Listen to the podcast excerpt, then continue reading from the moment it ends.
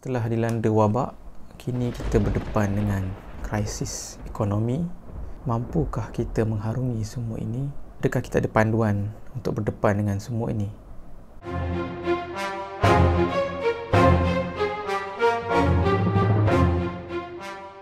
Assalamualaikum warahmatullahi wabarakatuh. Bismillah wassalatu wassalamu ala rasulillah wa ala alihi wa sahbihi wa man wala. Dalam video saya yang lalu saya ada cerita sikit tentang bagaimana Sayyidina Umar radhiyallahu anhu ketika menjadi khalifah dia diuji di mana sebahagian besar wilayah Islam di Syam ditimpa oleh wabak taun dan banyak pelajaran penting yang kita telah ambil daripada peristiwa tersebut.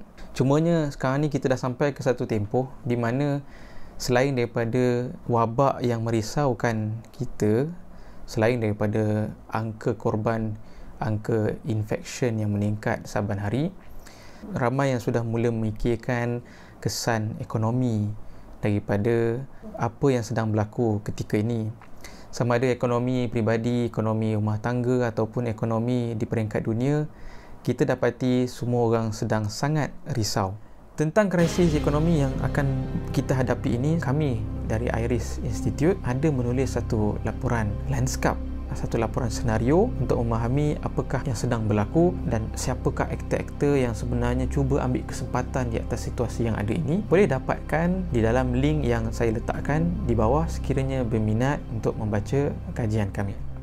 Dalam pengalaman sejarah Islam dan khususnya di bawah pemerintahan Sayyidina Umar radhiyallahu anhu Sayyidina Umar pernah berdepan dengan krisis yang sama malahan pada tahun yang sama kerajaan Islam ketika itu diuji dengan wabak taun sebenarnya apa yang berlaku ketika itu pada tahun yang sama iaitu pada tahun ke-18 Hijrah menurut catatan kebanyakan ulama sejarah berlaku satu kemarau yang sangat dahsyat.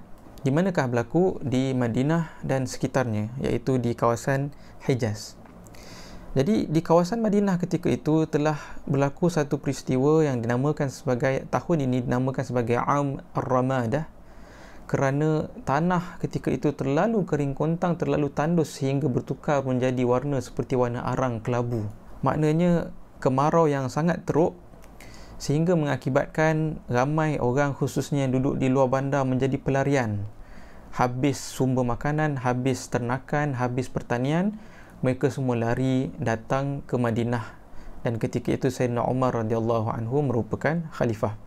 Maknanya selain daripada berdepan dengan krisis wabak yang sedang berlaku di Syam, Sayyidina Umar juga diuji dengan satu krisis yang amat mirip dengan krisis yang sedang kita alami pada hari ini yang boleh saya katakan juga sebagai krisis kewangan dan krisis makanan yang ada uh, di Madinah khususnya pada ketika itu.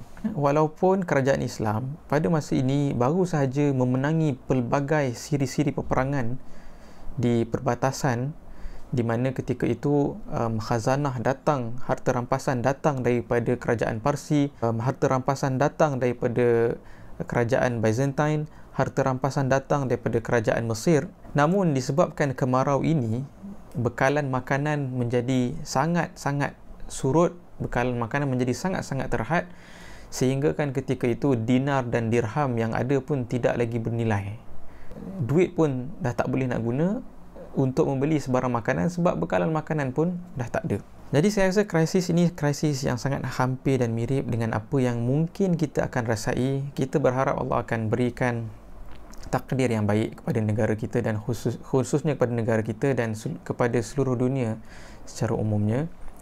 Namun kita tahu juga bahawa dengan apa yang sedang berlaku sekarang kita mungkin menghampiri kepada satu keadaan yang agak sukar bagi kita semua kita lihat bagaimana Sayyidina Umar radhiyallahu anhu mengurus situasi, mengurus krisis yang berlaku ini. Yang pertama, kerajaan Islam ketika itu beruntung kerana Baitul Mal, ya, satu institusi bukan macam bank pada hari ini. Ada orang cuba menyamakan Baitul Mal ni macam bank.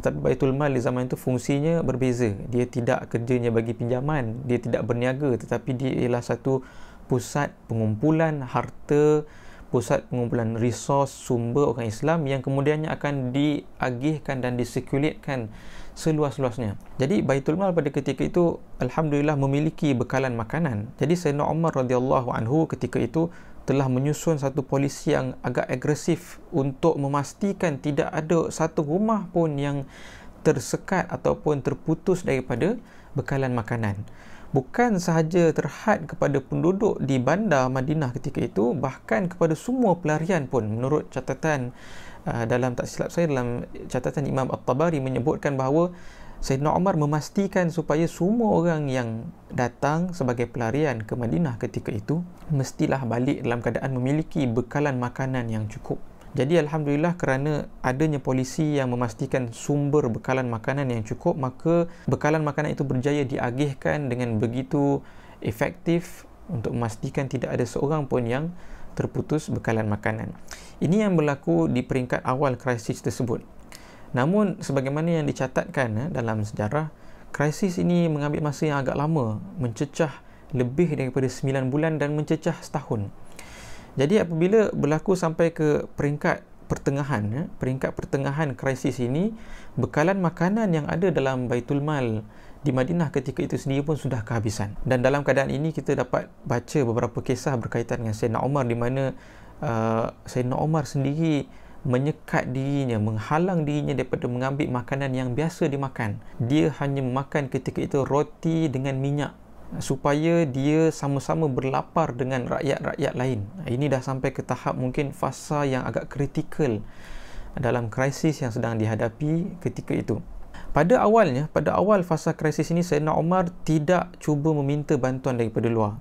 Kerana Sayyidina Umar sendiri faham bahawa wilayah-wilayah yang baru dibuka Syam, Mesir, Iraq yang bersempadan dengan Parsi dan sebagainya. Masing-masing ini merupakan wilayah di perbatasan. Mereka ini wilayah yang sedang aktif menjalankan uh, peluasan wilayah Islam. Jadi belanjanya pun tinggi dan ada orang-orang rakyat-rakyat yang perlu ditanggung. Jadi Sayyidina Umar sedaya upaya cuba untuk memastikan uh, Madinah boleh self-sustain, boleh me- me- menyelesaikan masalahnya sendiri. Namun apabila sampai kepada fasa yang agak kritikal, Sayyidina Umar akhirnya menghantar surat kepada pemerintah-pemerintah Islam di wilayah-wilayah tersebut kepada Syam, kepada Mesir, kepada Iraq dan sebagainya. Dan kita dapat saksikan betapa um, ketika itu respon daripada wilayah-wilayah ini meskipun mereka juga menanggung beban uh, untuk menampung keperluan di tempat tersebut tetapi misalnya yang datang daripada Syam yang dikatakan paling awal datang ialah daripada Syam dibawa sendiri oleh Sayyidina Abu Ubaidah Al-Jarrah yang ketika itu merupakan pemerintah Islam di Syam ya, wakil pemerintah Islam di Syam datang membawa bersamanya 4000 ekor unta yang penuh syarat dengan bekalan makanan daripada Syam. Begitu juga jawapan daripada Mesir. Ya, sebahagian riwayat menyatakan ketika itu Amru bin Al-As sudah pun membuka Mesir. Ada khilaf pada part ni. Tapi daripada Mesir, jawapan yang datang daripada Mesir juga walaupun ketika itu Mesir baru saja dibuka, Mesir telah menghantar bekalan makanan melalui jalan darat dan melalui jalan laut. Ha, dan apabila Sayyidina Umar mengetahui bahawa adanya uh, bekalan makanan yang boleh dihantar melalui laut, Sayyidina Umar telah mengarahkan supaya ada diadakan terusan, dibina terusan direct daripada Sungai Nil pergi ke Laut Merah supaya mudah untuk cross pergi ke uh, kawasan Hijaz iaitu kawasan Saudi hari ini, kawasan Madinah dan sekitarnya. Jadi dari Mesir pun menghantar bekalan makanan dengan ribuan ekor unta. Dan begitu juga yang datang daripada Iraq pun ribuan ekor unta menghantar bekalan makanan ke Madinah supaya boleh membantu Madinah berdepan dengan krisis ini. Dengan adanya bekalan bantuan makanan ini, maka krisis ini dapat lagi dikawal dengan tenang. Selain daripada itu, Sayyidina Umar radhiyallahu anhu juga telah melaksanakan satu polisi dalam istilah kita hari ini moratorium ataupun penangguhan seketika beberapa benda yang sepatutnya dibuat oleh kerajaan. Misalnya pengutipan zakat ya maknanya orang pun nak bertani nak menternak dan sebagainya tak ada hasil maka Sayyidina Umar pun menangguhkan seketika pembayaran zakat.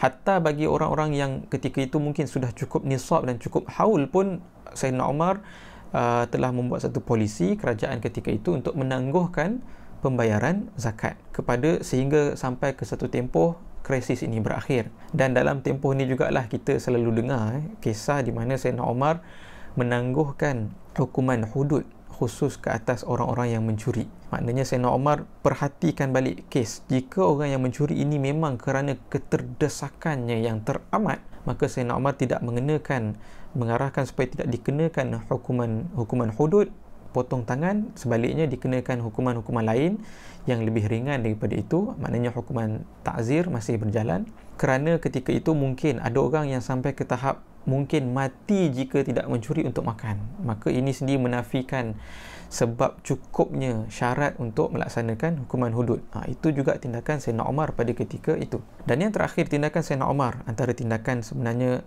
yang paling penting yang merupakan tindakan yang bersifat penentu kepada berakhirnya krisis ini ialah digambarkan oleh penulis-penulis sejarah bahawa Sayyidina Umar menghabiskan malam beliau daripada Isyak sehingga satu per tiga akhir malam untuk bermunajat kepada Allah Subhanahu Wa Taala. Solat hajat, berdoa kepada Allah untuk mengangkat krisis ini daripada umat Islam. Dan apabila beliau selesai solat barulah beliau akan keluar pada waktu malam untuk uh, meninjau dan pergi ke setiap ceruk dan penjuru untuk melihat di manakah adanya uh, di manakah ada lagi rumah-rumah yang tidak dapat uh, bekalan makanan ketika itu. Dan yang saya baca ketika ketika krisis ini memuncak sebenarnya keadaan sangat teruk apabila keluar dikatakan tidak ada lagi orang berbual-bual di rumah. Situasinya terlalu tegang. Maknanya rumah biasanya mendengar suara orang bual family duduk sama-sama. Tapi ketika itu suasana sangat tegang krisis terlalu memuncak sehingga rumah-rumah menjadi senyap. Makanan dah tak ada ada keluarga yang sembelih kambing dan akhirnya geli tengok kambing tersebut sebab bila dia sembelih daging dah tak ada di bawah kulit hanya tulang. Inilah ketika itu tahap yang paling teruk dalam krisis tersebut dan Sayyidina Umar tidak putus-putus memanjatkan doa setiap malam. Dan antara tindakan paling penting yang juga Sayyidina Umar laksanakan ialah mengajak keseluruhan rakyatnya ketika itu untuk melaksanakan solat istisqa solat meminta hujan daripada Allah Subhanahu Wa Taala dan menurut catatan sejarah akhirnya dengan solat itu dengan doa yang dipanjatkan oleh umat Islam ketika itu Allah Subhanahu Wa Taala telah mengizinkan turunnya hujan dan meredakan melegakan krisis yang ada pada ketika itu. Sebenarnya daripada peristiwa Amur Ramadah ataupun tahun kemarau yang dihadapi oleh Sayyidina Umar dan kerajaan Islam pada ketika itu ada sekurang-kurangnya tiga pelajaran penting yang sepatutnya kita renungkan dan untuk kita comparekan dengan situasi kita uh, pada waktu ini.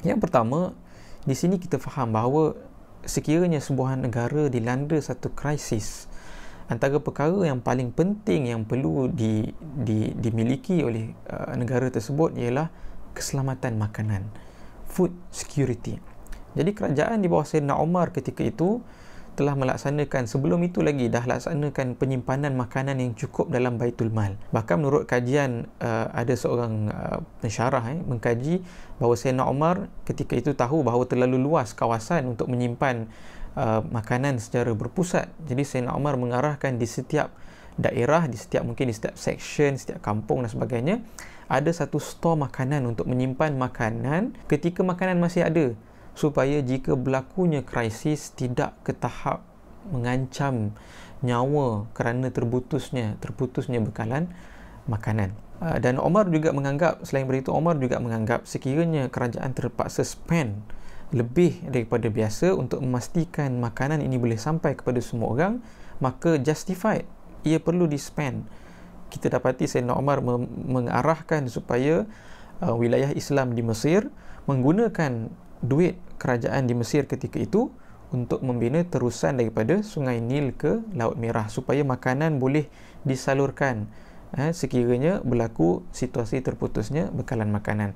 Jadi dalam sebuah negara pentingnya food security, pentingnya keselamatan makanan. Ini perlu kita soal dalam konteks kita di Malaysia pada hari ini. Adakah sebenarnya uh, polisi-polisi yang ada dan adakah sebenarnya attitude ataupun sikap kita sebagai rakyat ini faham bahawa kita perlu menyimpan, kita perlu berjimat cermat. Kita perlu memikirkan satu zaman di mana kita akan berdepan dengan krisis dan kita mungkin akan mengalami keterputusan bekalan makanan dan mungkin itu yang akan kita alami selepas ini. Nauzubillah kita tak mahu tapi adakah kita bersedia menghadapi perkara tersebut dan inilah sebenarnya juga yang diajarkan oleh Sayyidina Yusuf alaihi salam apabila dia mencadangkan tujuh tahun simpan makanan supaya boleh survive ketika tujuh tahun berlakunya kemarau. Pengajaran yang kedua yang penting kita dapati daripada peristiwa yang berlaku pada zaman Umar ini ialah walaupun dalam keadaan susah, masing-masing susah, di Madinah susah, di wilayah perbatasan pun sebenarnya susah. Namun, ini semua tidak menghalang daripada berlakunya solidariti yang kuat dan takaful saling bantu membantu antara umat yang ada dalam mendepani krisis. Semua wilayah macam saya sebutkan, semua wilayah-wilayah ini sebenarnya memerlukan belanja untuk sustain pemerintahan di wilayah tersebut. Bahkan ketika itu Syam sedang berdepan dengan wabak.